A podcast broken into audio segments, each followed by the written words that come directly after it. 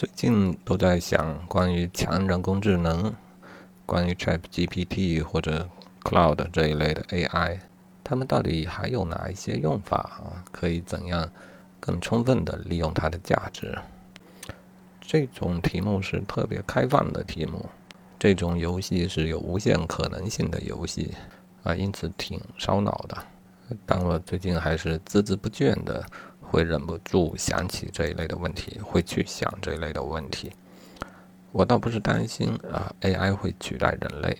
经过试用呢，我觉得短期内它也实现不了这一点。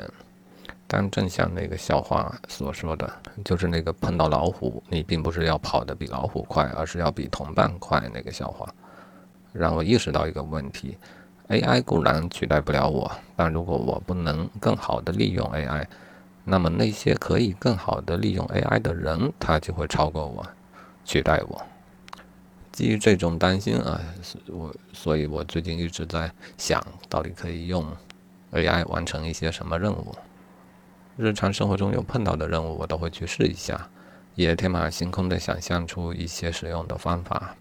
今天呢，特意把它们记录了一下。这种点子还是挺可贵的啊！一旦你有了一个主意，你就会想出一个 prompt 啊。所谓的 prompt 就是一种提问的方式啊。一个恰当的 prompt 就会让 AI 变成一种你所想要它变成的工具。刚开始我想把这些 prompt 分门别类的记录一下，但后来我想，呃，现有的 prompt 写的并不好啊，但是呢。刚开始这个主意可能是最有价值的部分，就是我希望 AI 能够做什么事情的这么一个主意。嗯，prompt 不好，将来还可以继续完善它。好，那这里就来记录这一些主意啊。第一个就是用 AI 来写故事啊。我目前实践的都是一个叫做 Cloud 的 AI。Cloud 这个 AI 的优点就是不要钱啊，速度也挺快，然后它集成在 Slack 里面。使用起来也相当的方便啊！好，先说这个写故事这个主意，之前也记录过了啊。我发现了一个挺好的方法呢，就是让它假装它是一个文字骂的游戏。文字骂的游戏就是会给出一段故事的描述，然后呢会给出一些下一步行动的方案选择啊，这些是显性的。那但可能又有一些命令是隐性的啊，它没有给出提示。但如果你打出来的话，啊，又会触发一些新的情节，呃，这样的好处呢，就是它不会让你完全漫无目的。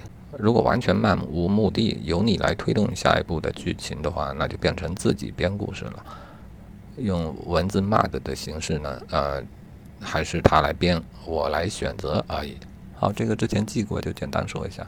然后第二个，我用它尝试写过工作日报。当然也并非用最常规的方法啊，自己写让它来完善或扩写或或让格式更有条理啊，这是最基本的应用，我试都懒得去试。我的想法呢，就是还是让他能够主动的提问啊。这这段时间我主要的想法就是尽量让打字这个活由他来完成，反正他打字也不费劲啊。我呢最好是做选择题，或者呢就是少数少许打上几个字。让整个事情能够继续发展下去啊啊，这个事儿呢，最后的结果也并不太满意啊。之前可能没记录过啊，但反正结果不满意也没有多少好记的啊。主要存在的问题就是他的提问不准确哦，之前记录过。好，那下一个啊，第三个呢啊，我曾经尝试让他自行的提问来了解我啊，然后呢进行归纳，然后呢，比方说回答某个问题。他就会按照他所了解的我给出我最可能认同的一个回答啊，这个呢还是一以贯之的那个主意啊，之前那种想法就是他来引导我给他资料啊，否则我怕想不起来要给哪些资料啊。然后一个新的想法就是，嗯，或许啊，一切回答包括那个他经常自己瞎编的那些回答，可能都是有某种意义存在的。可能在某一个平行世界是有意义的，平行宇宙是有意义的，但不在这个宇宙。嗯，又或者呢，某个回答可能对于某人是有意义的，但不是对我。啊，所以我的新的发现呢，就是其实我们要的不仅仅只是一个回答，有可能我们要的仅仅是一个针对于我个人的一个回答，才是我所满意的吧。啊，这个事儿当然也没有成功，就是他提不出那样好的问题，提不出足够好的问题。呃，以上其实都包含了一个思想啊，就是让 AI 变成一个提问者。各种尝试呢都不太顺利，不太成功。然后我就想了一下这个事儿，这里面似乎就有一个，我感预感到可能有个悖论隐含在其中。呃，假设呢，AI 它的输入和输出是一个固定规则的啊。今天有看一篇知乎文章，认为它其实就是一个确定规则。如果你让它生成一个随机数，嗯，它根本生成不了随机数，甚至也生成不了伪随机数。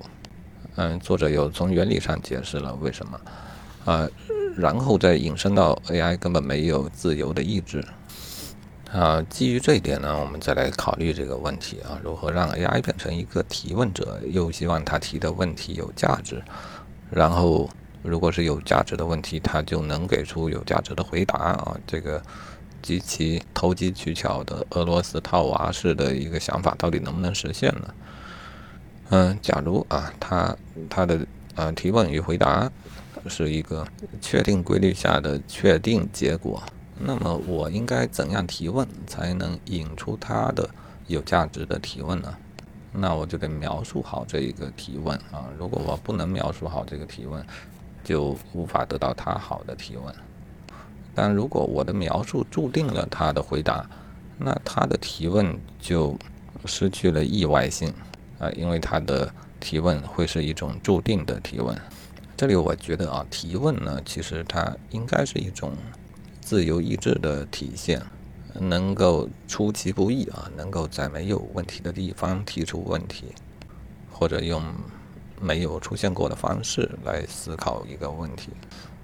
它必须有意外性，而这个意外性可能只能来自于自由的意志，但 AI 没有自由的意志。如果我能够通过提问让他提出好提问，那他的提问就没有意外性。没有意外性的提问还能算是好提问吗？甚至可能都不能算是提问。啊，我这绕的自己有点晕啊。总之，我觉得这个事情一直尝试不成，它背后可能是有一些原理啊限制了它的实现吧。好，下一个。归纳关键字啊，我给 Cloud 一段文字，让它归纳出其中的关键词。这个实测可用啊，这样的 prompt 比较少啊。这个唯，即便不是唯一，也是极少几个实测认为可用的功能啊。之前也有记录过，就不多说啊。然后我还尝尝试过给出一段文字，让它进行分词排序，并且将关键词归纳为层层级结构啊。啊，这一些在过往的文字处理啊、文字分析的研究领域呢，都是有一些现有的方法啊。他们要，他们确实可以通过程序来达成啊，但都是要通过精心设计好的一个程序。而 Cloud，呃，这种人工智能的出现呢，让我可以仅仅把这个要求描述一下，便直接得到了结果。这就是强人工智能它的价值的一个。最明显的体现，在文字分析和处理的领域，有了强人工智能，我们所要做的事情似乎真的只剩下提对问题而已。啊，补充一下，可能也包括提对问题之后得到回答了，判断回答的正误啊，可能我们只剩下这两个工作了，中间环节全部交给他了。啊，这也给了我们一展开了一一幅图景啊，就是。将来有许多方面，它的创意从创意到达成这一个过程被大大的压缩了，直接被分装打包，由 AI 直接完成了。啊，那么将来有创意的人，他的能力就可以直接表现出来，而不依赖于许多中间环节的辅助啊。啊，给我的给我的提示就是，我们以后要做一个好的幻想家、梦想家。好，继续啊，呃，这第七个有趣的事情啊，我尝试让他提出猜想，让他探索科学的边界啊。我的意思就是，在科学的某一个前沿的领域，再往外多走一步。当然他自己没法走，但他可以猜嘛。如果在边界上往外走的一步啊，万一他猜对了，那就是一个新科学定理的产生。这也是我觉得 AI 可能发挥出极大价值的一个地方。普通人呢，很难于在某一个领域了解到这个目前科学的边界啊，这可能要穷尽一生的学习和研究才能做到。呃，他到达了边界之后，他再得到的新的结论啊，哪怕是猜想，才是才能算是新的发现。但 AI 强就强在这一点啊。如果语料他都学习过啊，我想他应该知道科学的边界在哪里。那，这个事儿呢，最后我也不知道有没有成功。啊，问题出在自己的身上啊，因为他提出来了一些猜想，我压根就看不懂。后来我把他约束在数学的领域，然后把他所提出来的猜想发给一位数学家朋友。啊，这个问题就是我无法判断他给出的猜想。是否是有价值的，值得去验证一下的？嗯，这个我倒想建议啊，科学工作者可以也拿 AI 来尝试一下。啊，我以前设想过的，我认为 AI 将来能够做到的最高级的事情，啊，就是至少是包括说直接帮助我们推动科学的发展。啊，换句话说，它会发明、会猜想、也会证明啊，除了做实验以外。他虽然不能亲自动手做实验，但他还也可以给出实验的方案，可能的方案。我认为，当 AI 做到这一步的时候，那就是一个重要的分水岭。